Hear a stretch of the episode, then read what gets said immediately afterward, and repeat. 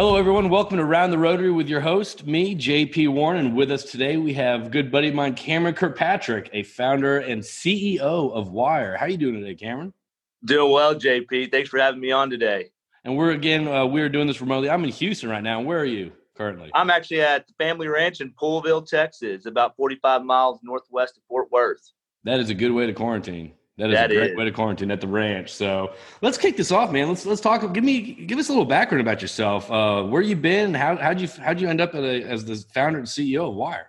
Yeah, so you know I've spent the past 12, 13 years uh, of my career in the wireline perforating space, uh, formerly with Geodynamics, so on the manufacturing side. And about two years ago, um, uh, I departed from Geodynamics, decided to uh, get in business in the wireline business. So um, been doing this for about two years, and yeah, uh, never seen uh, a market uh, the way we're seeing it today.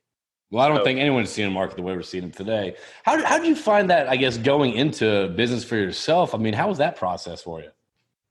Uh, you know, it was. Um, it's been stressful. Uh, it's been fun. It's been it's been challenging. It's uh, you know, I mean, really the best thing to do. I can best advice I can give anybody going into business for themselves is just you know takes small bite sizes at it. You know, just one one step at a time, one foot in front of the other.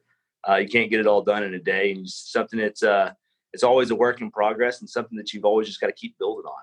Now, was this now was this strictly you starting this company, or do you have some buddies doing it as well, or is it just? Uh, yeah, I do. I've got a, I've got a great support group, great great set of buddies that uh, that have also invested with me. Some that are on the management team, some that are not, um, and I've got some good good advisors, good uh, board advisors. A lot of um, you know, a lot of people that I just developed uh, the net a network with, you know, during my tenure at Geodynamics. Uh, their understanding of the the well completion space, and we all came together with, uh, you know, kind of an idea of a new model on how to run a wireline company, and so we all pitched in and said, you know, let's get after it. So that's. Um, Dude, tell I, I, was looking at your website before uh, before this uh, call, before this uh, podcast you have a very interesting model, man. Tell tell us about that for those that aren't familiar with it, because I love. it's very interesting to me. I love. Yeah. It. So, um, you know, we like to say we've got an a la carte type menu uh, for the operators uh, if they so choose it. You know, um, in, in today's world in the pump down perforating market, the consumable side uh, of the ticket is actually the largest side of the ticket. And so, what we do is we allow our operators, our customers, to um, procure the perforating equipment directly from the manufacturers, and then we go out and just convey it for them. Uh, that way, it helps them to take more control of their supply chain uh, when it comes to perforating consumables, um, and we're there to help facilitate that that new way of, of transacting business. Um, so yeah, we we kind of hit it with the unique model. Uh, we can that said, we can still do it the old traditional conventional way, um, like everyone else is doing it, but it's just an additional uh, feature that we offer to our customers. Well, one thing that's interesting, I kind of want you to touch on because this is very new to me. The, the crew management uh, company, you let people kind of have their own crew. So get, get into that a little bit. I mean, this is this is all new to me. So yeah. So you know, we we we operate our business. Um, we look at each one of these crews as as as its own entrepreneurial um, uh, venture, if you will. And each one of these crews, we kind of we we consider them their own company, and and they're graded by their own P and L uh, on each by each truck, each crew. And so, you know, the whole crew management company idea is is for these guys to really take ownership in what they're doing out there um, and the services that they're they're giving to their customers. Um, and it, and it just kind of gives them a more of a sense of of um, you know, I guess just ownership of what they're doing. How did you come up with this idea for the crew management companies? You know, really, it just came from looking at what's the best way to acquire and retain really top talented wireline professionals. And you know, when we got to really thinking about it, we we realized that a lot of these wireline professionals they um, they don't want to deal with the the bureaucracy of of big companies. Oh, and, I love and, bureaucracy and the multi levels of management that they have to go through to to make changes happen. We, we want that to be more controlled right there at the at the well site and more at the local district, if you will. And so we view each one of these crew management companies as their own district, and um, and they work for themselves. And there's no red tape. And when they need to make a change to um, to increase their service quality, or you know they uh, they get to make those real time and they get to make those decisions on them. So yeah, just um, you know try and do things a little different. I think. I mean, I, I love that idea. I mean, so it's it's again, it's Wyre W Y R E for those that are uh, curious. And, and and on your website, it's uh, uh, you you say join the movement, right? Yeah. Join the movement, like it's powerful. Like this is what's going to be happening in the future. I mean, do you really see this kind of evolving to the future where it kind of becomes uh, well, I, little? Yeah, I see that. You know, we all have to continue to look at what's the oil field of tomorrow look like, and we got to keep building companies that are going to support the oil field of tomorrow. And you know, from the get go, we built Wyre as a lean, virtual company with extremely low SG&A. We have very few people in the company that do not touch the wellhead, and so that lean structure lends itself to you know what we have to accomplish. I believe as an overall energy industry, which is how do we reduce the lifting cost of oil um, how do we get in there and make wells economic, maybe at the sub $40 oil range? And a lot of that goes back to, you know, everything from when you spud the well to completing the well to put it on production. How do we get more lean within within that process um, and really collapse the supply chain as much as we can to get the cost out?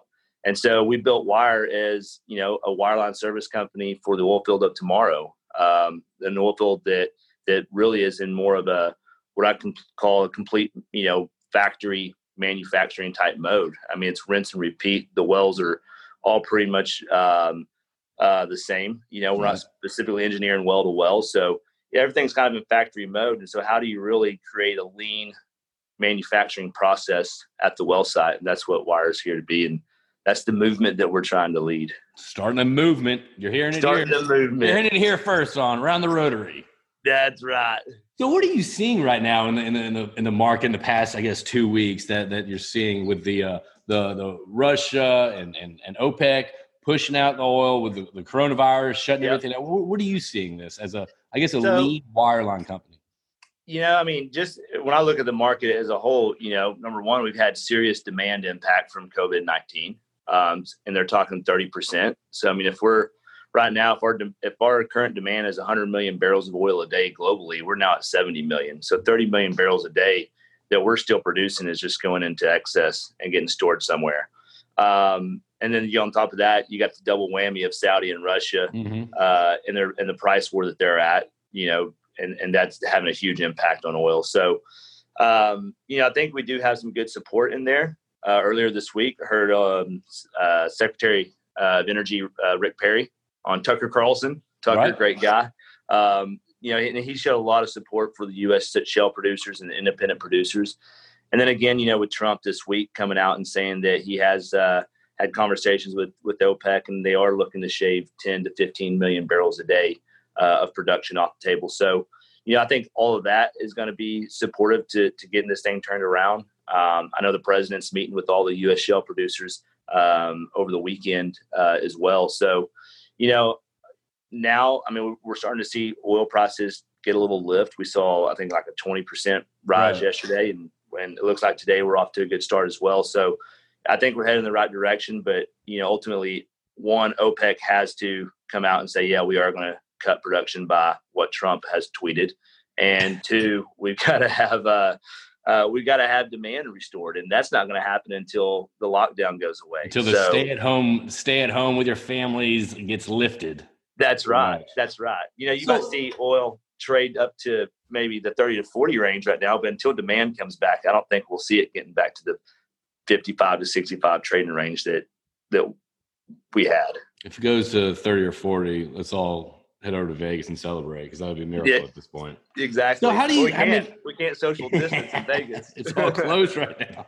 So how do you feel? I mean, I guess as a company, well, I guess with, uh, that would be a strength. I'd assume the fact that these are their own separate entities, their own teams, and all that stuff. Do you find um, having this type of business model versus, I guess, a traditional business model where they are your employees and all that stuff? I mean, does this help you weather this storm that we're in right now? Yeah, and and I want to be clear, they are employees. I think you know when, when we talk about the crew management company right now, it's really more of uh, how we look at each other internally in the business. Okay. But all all the folks there are employees. Um, oh, did I lose you there? No, no, I'm here. Okay, all, you can never lose me. I can never lose you. You can never lose me. they uh, they're they're all employees, um, and we have to do that for insurance purposes. But the, just the way we we our culture internally is very much that this is your team. You take ownership. This is your truck. This is your crew, um, and you're the boss of it. And so a lot of it's just kind of how we internally set up our culture. So how is this? I mean, I guess how is Wyre adapting to this right now? I mean, what what are y'all doing um, uh, differently well, than you think you know, your competition is? You don't know the truth. The whole yes, I, we can handle the truth. TikTok, lots of TikTok. Continue. Yes, uh, I think it's going to be a huge differentiator going forward for us. TikTok. No, no, no, no, no. Well, let me let me stop you. I mean, I wanted to get I wanted to get to that, but something that Wyre has done that I think that you've been in charge of, you are killing it with the social media game, dude. I mean, I'm talking about on Instagram, your stories are, they're very relevant. It's very um, day-to-day activities. It's in a way you're kind of given a, a personality to your to your yeah. company. You let people know what you're, you know, the day-to-day stuff, not just the whole beating on the chest or we've donated this amount of, you know, you know, yeah whatever face masks to the hospital you're, do, you're doing day-to-day stuff which i think is you're killing it so t- you say tiktok kind of joking around but let's get yeah. into that a little bit more yeah no uh, you know social media presence i mean it's one of those things everybody should be doing it. In my opinion it's free right? And right. um, and it's a way to stay relevant. It's a way to connect with with the customers and and show hey we're just we're real people over here just like everyone else. And we're you know we're out here trying to to make a living just like everybody else is. And and i want everyone to know who we are and and uh and yeah just want to be relevant and connect with folks and and, and be real. So you know but it kind of goes back to you know we have that um the other things we're doing too is just you know you go back to our lean virtual business model that we started with. I mean, we don't have offices and, and districts set up everywhere. I mean, we have one yard and we can dispatch into four different states out of that yard. Um, we've got one central small corporate office, but everything else that we've done since we started is we ran a very lean and virtual, um, meaning that you know a lot of it like this Zoom. We've been using Zoom and, and things like Slack and all these different tools that are uh, that allow us to to work in a leaner fashion. Um, and then, you know, the other thing is we're right sizing our headcount. We're having to, even though we're built lean in a time like this, you got to get in there. You got to right size your headcount. You got to right size your payroll. Um, and you got to put more pressure on your vendors to reduce to re- reduce their prices as well, so that you can remain competitive in this pricing environment. Um, and then, yeah, I mean, right now the the a la carte model that we offer to our customers, where they can procure the the consumables separate from the services, um, is something that when prices get to the point that we're at right now, it's not as appealing to our customers uh, because they just get a good turnkey price because it is a it's a buyer's market. Right. But you know, as this thing turns back around, um, the appeal of being able to uh, procure independently the the consumables versus the services, I think, will be um, something that that we trend right back to. What do you see kind of as a opportunity from all this? I mean, do you, I mean, do you see anything? Uh, I guess as an opportunity for a company like Wyre or or other uh, other yeah technology of, of in, in the oil and gas industry? You know, I mean, as far as technology, I, there, there's a lot of stuff that's still being developed on the wireline perforating side. Um, but you know, I think that in the near term, the way I see, you know, the, the, where the opportunities are is just getting getting getting activity back up, getting capex being spent again, getting capex increased by increased by the operator side to to start increasing activity and bring more balance to um, the supply demand side of the service sector.